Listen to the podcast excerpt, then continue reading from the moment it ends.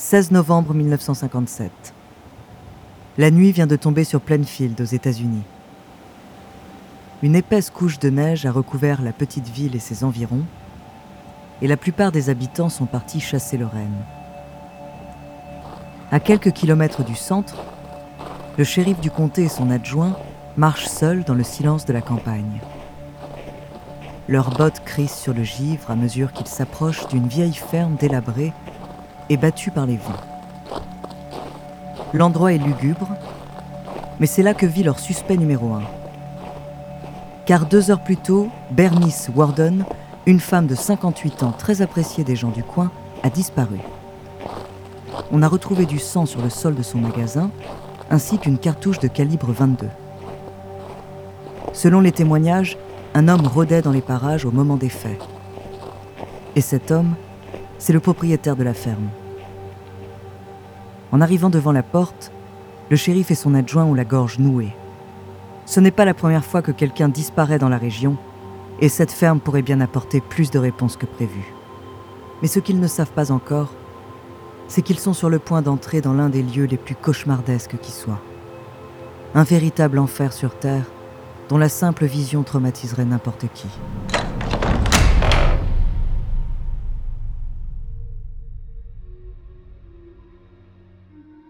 Bonjour, ici Andrea, bienvenue dans True Story. Tout au long du mois d'octobre, je vous donne rendez-vous avec des histoires pour se faire peur. Dans cet épisode, je vais vous parler d'un tueur en série particulièrement écœurant.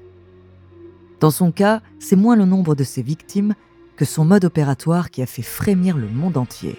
Son nom, Edward Ginn.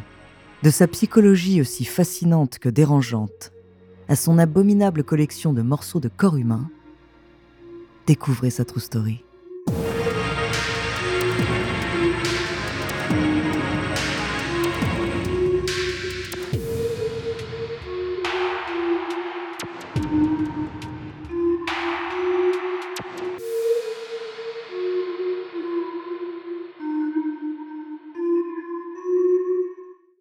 Attention, dans cet épisode, nous allons parler de scènes violentes qui pourraient heurter la sensibilité des plus jeunes.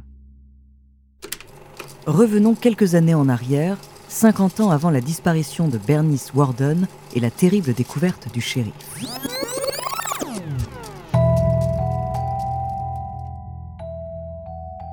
Le 27 août 1906, dans une bourgade rurale du Wisconsin, une femme du nom d'Augusta Ginn donne naissance à son deuxième fils, Edward. Dès son plus jeune âge, le jeune garçon reçoit une éducation très particulière. Son père est alcoolique et violent, et sa mère Augusta est une luthérienne fanatique qui considère toutes les femmes comme des créatures immorales et tous les hommes comme des pécheurs lubriques et sataniques.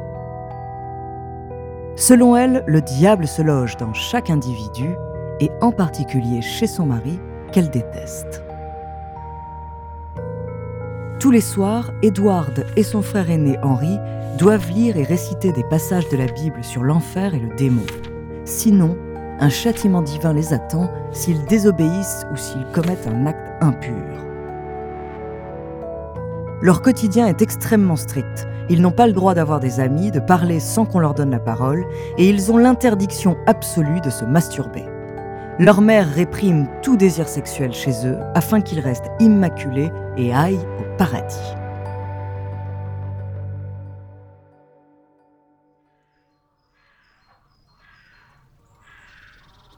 En 1914, la famille déménage près de la petite ville de Plainfield et s'installe dans une grande ferme entourée de champs, loin de toute influence néfaste et corruptrice. Edward a alors 8 ans, mais sa mère le retire de l'école le jeune garçon est timide, introverti et ne tarde pas à montrer un retard mental et émotionnel important.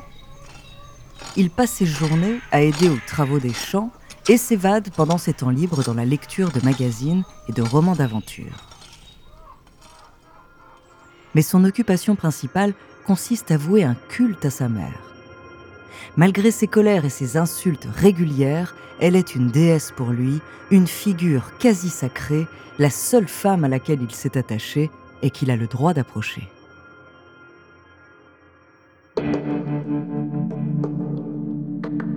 Henri, son grand frère, n'est pas du même avis.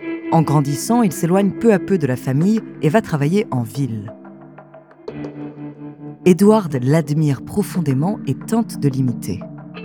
Mais il n'est pas très doué et les habitants de Plainfield voient en lui un simplet pas méchant mais pas très dégourdi. Il s'entend en revanche très bien avec les enfants. Edward Gein est maintenant un jeune adulte et il gagne sa vie comme il peut en faisant du babysitting. Les années passent et après la mort de son père en 1940, sa fascination pour sa mère ne fait que grandir. Henry voit d'un mauvais œil cet attachement malsain et tente souvent d'en parler à son frère. Mais Edward le rejette systématiquement. Augusta est la perfection incarnée. Par sa dureté et sa froideur, elle symbolise la pureté et la puissance féminine. Les tensions entre les deux frères s'amplifient, et le 16 mai 1944, Henri meurt mystérieusement dans un incendie survenu près de la ferme familiale. Son corps présente pourtant des traces de contusion à la tête. Dans le doute, le rapport d'autopsie conclut à une asphyxie par inhalation de fumée. Edward a-t-il joué un rôle là-dedans? Nul ne sait. Mais il est aux anges, car il est désormais seul avec sa mère, sa déesse, sa raison de vivre, juste pour lui et rien qu'à lui.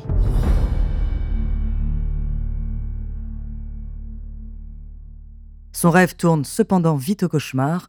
Un an plus tard, Augusta tombe grièvement malade.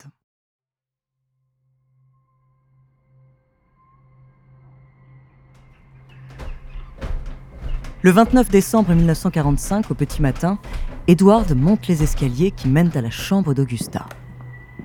Il s'est levé très tôt ce jour-là pour lui préparer un copieux et délicieux petit déjeuner. Le plateau repas dans les mains, il ne rêve que d'une chose, voir s'esquisser au moins l'ombre d'un sourire sur le visage malade et affaibli de sa mère. Il entr'ouvre la porte et se glisse à l'intérieur de la chambre. Là, dans un lit couvert de drap blanc, sa mère dort à point fermé. Edward contemple son large front, ridé mais détendu, et sa magnifique chevelure blanche. Comme elle est belle. Il passe une main sur son épaule et lui fait une caresse. Maman, c'est l'heure du petit déjeuner. Maman? Edward lâche subitement le plateau. Son cœur explose dans sa poitrine et une vague de douleur et de souffrance infinie le submerge. Tous les muscles de son corps se raidissent. Ses tempes lui font mal, comme un étau autour de son crâne prêt à lui écraser la tête et à répandre sa cervelle sur le sol. Et puis d'un coup, plus rien. Le vide absolu. Les bras ballants et la tête penchée en avant, Edward fixe le corps sans vie de sa mère. Son regard est vide, il a 39 ans et il est anéanti.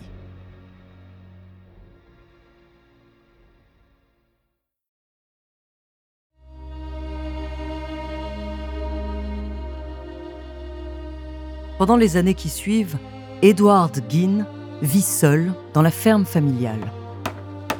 Il scelle les pièces de la maison que sa mère a le plus utilisées, sa chambre bien sûr, mais aussi le salon et la salle de séjour. Ces endroits sont pour lui des reliques sacrées à garder intactes et immaculées. Sa chambre et la cuisine, en revanche, se remplissent vite de journaux, de magazines pornographiques, de livres d'anatomie et de traités sur les pratiques mortuaires antiques. Obsédé à l'idée de faire revivre sa mère par la sorcellerie, il se livre à des rituels de magie noire. Mais ses échecs répétés le font de plus en plus basculer dans la folie et tous les fantasmes étouffés pendant son enfance ressortent avec une intensité considérablement accrue. Edward Ginn ne pense qu'aux femmes, plutôt rondes comme sa mère, plutôt âgées comme sa mère, et plutôt mortes comme sa mère.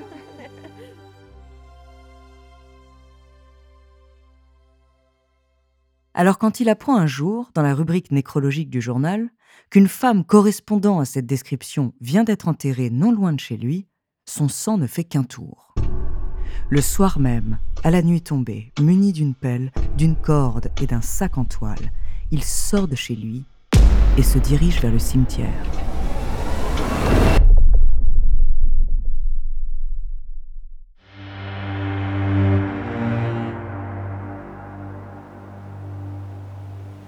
Le 16 novembre 1957, cela fait 12 ans que la mère d'Edward Ginn est morte et qu'il vit seul avec ses démons. Et ce jour-là, le shérif de Plainfield et son adjoint entrent dans la ferme d'Edward pour enquêter sur la disparition d'une femme de 58 ans nommée Bernice Warden.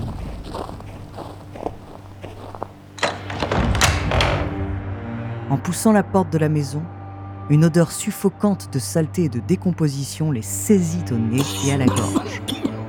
La ferme est plongée dans le noir et l'électricité ne fonctionne pas, mais les deux enquêteurs se rendent immédiatement à l'évidence. Toute la pièce empeste la mort. Ils allument leur lampe torche et à tâtons font quelques pas à l'intérieur. Le sol est jonché de détritus, de boîtes de conserve vides et de montagnes de magazines pornographiques souillés. Le shérif entre dans la cuisine. La faible lumière ne lui permet pas d'avoir une vue d'ensemble de la pièce. Il est sur ses gardes. Edward Ginn est peut-être caché quelque part, à quelques mètres de lui, prêt à lui sauter dessus. La main sur son arme, il s'avance prudemment quand le haut de son crâne bute soudain sur quelque chose. D'un seul mouvement, il braque son arme et sa lampe torche en l'air. Vision d'horreur, Suspendu à une poutre par les pieds, le corps décapité et éventré d'une femme se balance doucement. Il apprendra plus tard qu'il s'agissait bel et bien de Bernice Warden.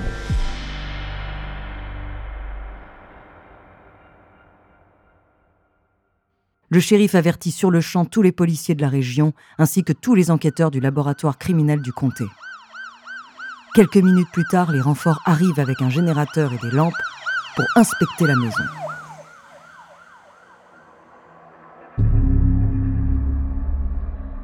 Mais l'horreur ne faisait que commencer. En fouillant la cuisine et la chambre, il découvre un bol fabriqué à partir d'un haut de crâne. Un fauteuil et des abat-jours cousus en peau humaine. Et dans une boîte à chaussures, des sexes de femmes desséchés.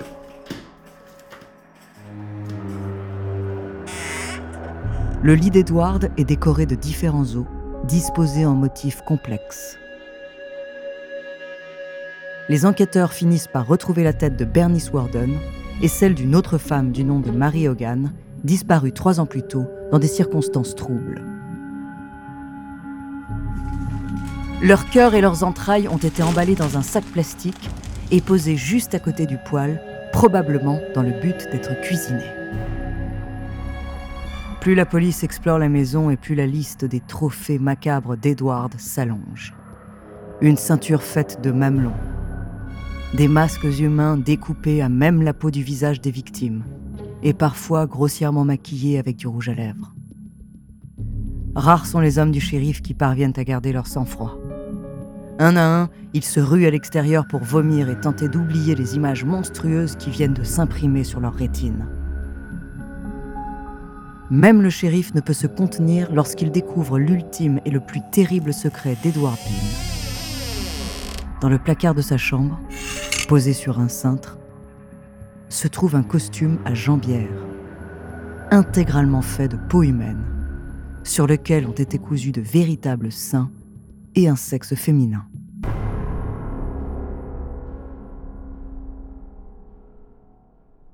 Dans les heures qui suivent, Edward Ginn est arrêté et interrogé par la police. Mais à la plus grande surprise des enquêteurs, il avoue tout sans aucune réticence ni remords il a effectivement tué Bernice Warden et Mary Hogan d'une balle de calibre 22 dans le crâne avant de les mutiler. Mais tous les autres morceaux du corps retrouvés chez lui proviennent de sépultures voisines. Ces femmes étaient déjà mortes, il n'a fait qu'exhumer leurs cadavres. Edward est coopératif dans ses explications, il livre les moindres détails de sa vie avec une bonne humeur extrêmement déconcertante. La police apprend même que son passe-temps favori était d'enfiler son horrible costume de peau, un masque humain de femme, et de sortir dans son jardin les soirs de pleine lune pour danser et chanter joyeusement. Les enquêteurs sont sous le choc. Edward Ginn ne conçoit absolument pas la monstruosité de ses crimes ni de ses actions. L'affaire fait bientôt la une des journaux du monde entier, et pendant que la population locale est harcelée par les médias, celui que l'on surnomme désormais le boucher de Plainfield, subit une batterie de tests psychologiques. Nécrophilie, travestissement, fétichisme, les conclusions des psychiatres les plus renommés sont sans appel. La vie et le cerveau d'Edward Ginn ont été durablement endommagés par l'éducation de sa mère. Dans un étrange mélange d'amour et de haine pour sa génitrice, il a développé un comportement schizophrénique, le poussant tout autant à tuer, aimer et même prendre l'apparence des femmes qu'il identifiait à elle. Dans le droit américain, l'argument de la folie repose sur un concept assez simple. S'il est prouvé que le coupable n'était pas en mesure, au moment des faits, de différencier le bien du mal, alors il ne peut être tenu pour responsable de ses crimes. Et c'est exactement ce qui arrive à Edward Ginn, en novembre 1968, au terme d'un procès très médiatisé. Malgré la colère des habitants de la région et l'incompréhension générale aux États-Unis, il ne fait pas un seul jour de prison et est directement envoyé en hôpital psychiatrique. Et pendant près de 15 ans, il y coule des jours heureux. Le personnel de l'Institut le décrit comme étant un patient modèle, aimable et docile, l'un des seuls à se reconnaître lui-même comme fou et à n'avoir jamais eu besoin de médicaments pour rester calme. Il avait seulement quelques regards appuyés et dérangeants lorsqu'une infirmière s'approchait trop près de lui. Le 26 juillet 1984, Edward Ginn meurt à 77 ans des suites d'une insuffisance respiratoire et d'un cancer de l'intestin. Il est enterré au cimetière de Plainfield, à côté de la personne qui a fait de lui un monstre et qu'il n'a cessé d'adorer toute sa vie, sa mère.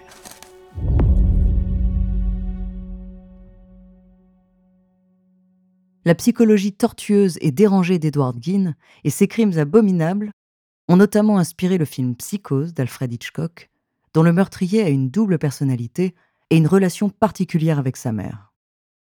Le film Massacre à la tronçonneuse de Tob Hooper reprend également quelques éléments de son histoire, notamment pour le personnage de Leatherface qui porte sur son visage un masque fait de la peau de ses victimes.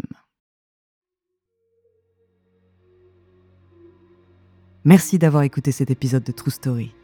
La semaine prochaine, je vous parlerai d'un événement qui a traumatisé toute la ville de Londres pendant deux semaines au milieu du 19e siècle. En attendant, si cet épisode vous a plu, n'hésitez pas à laisser des commentaires et des étoiles sur vos applis de podcast préférés.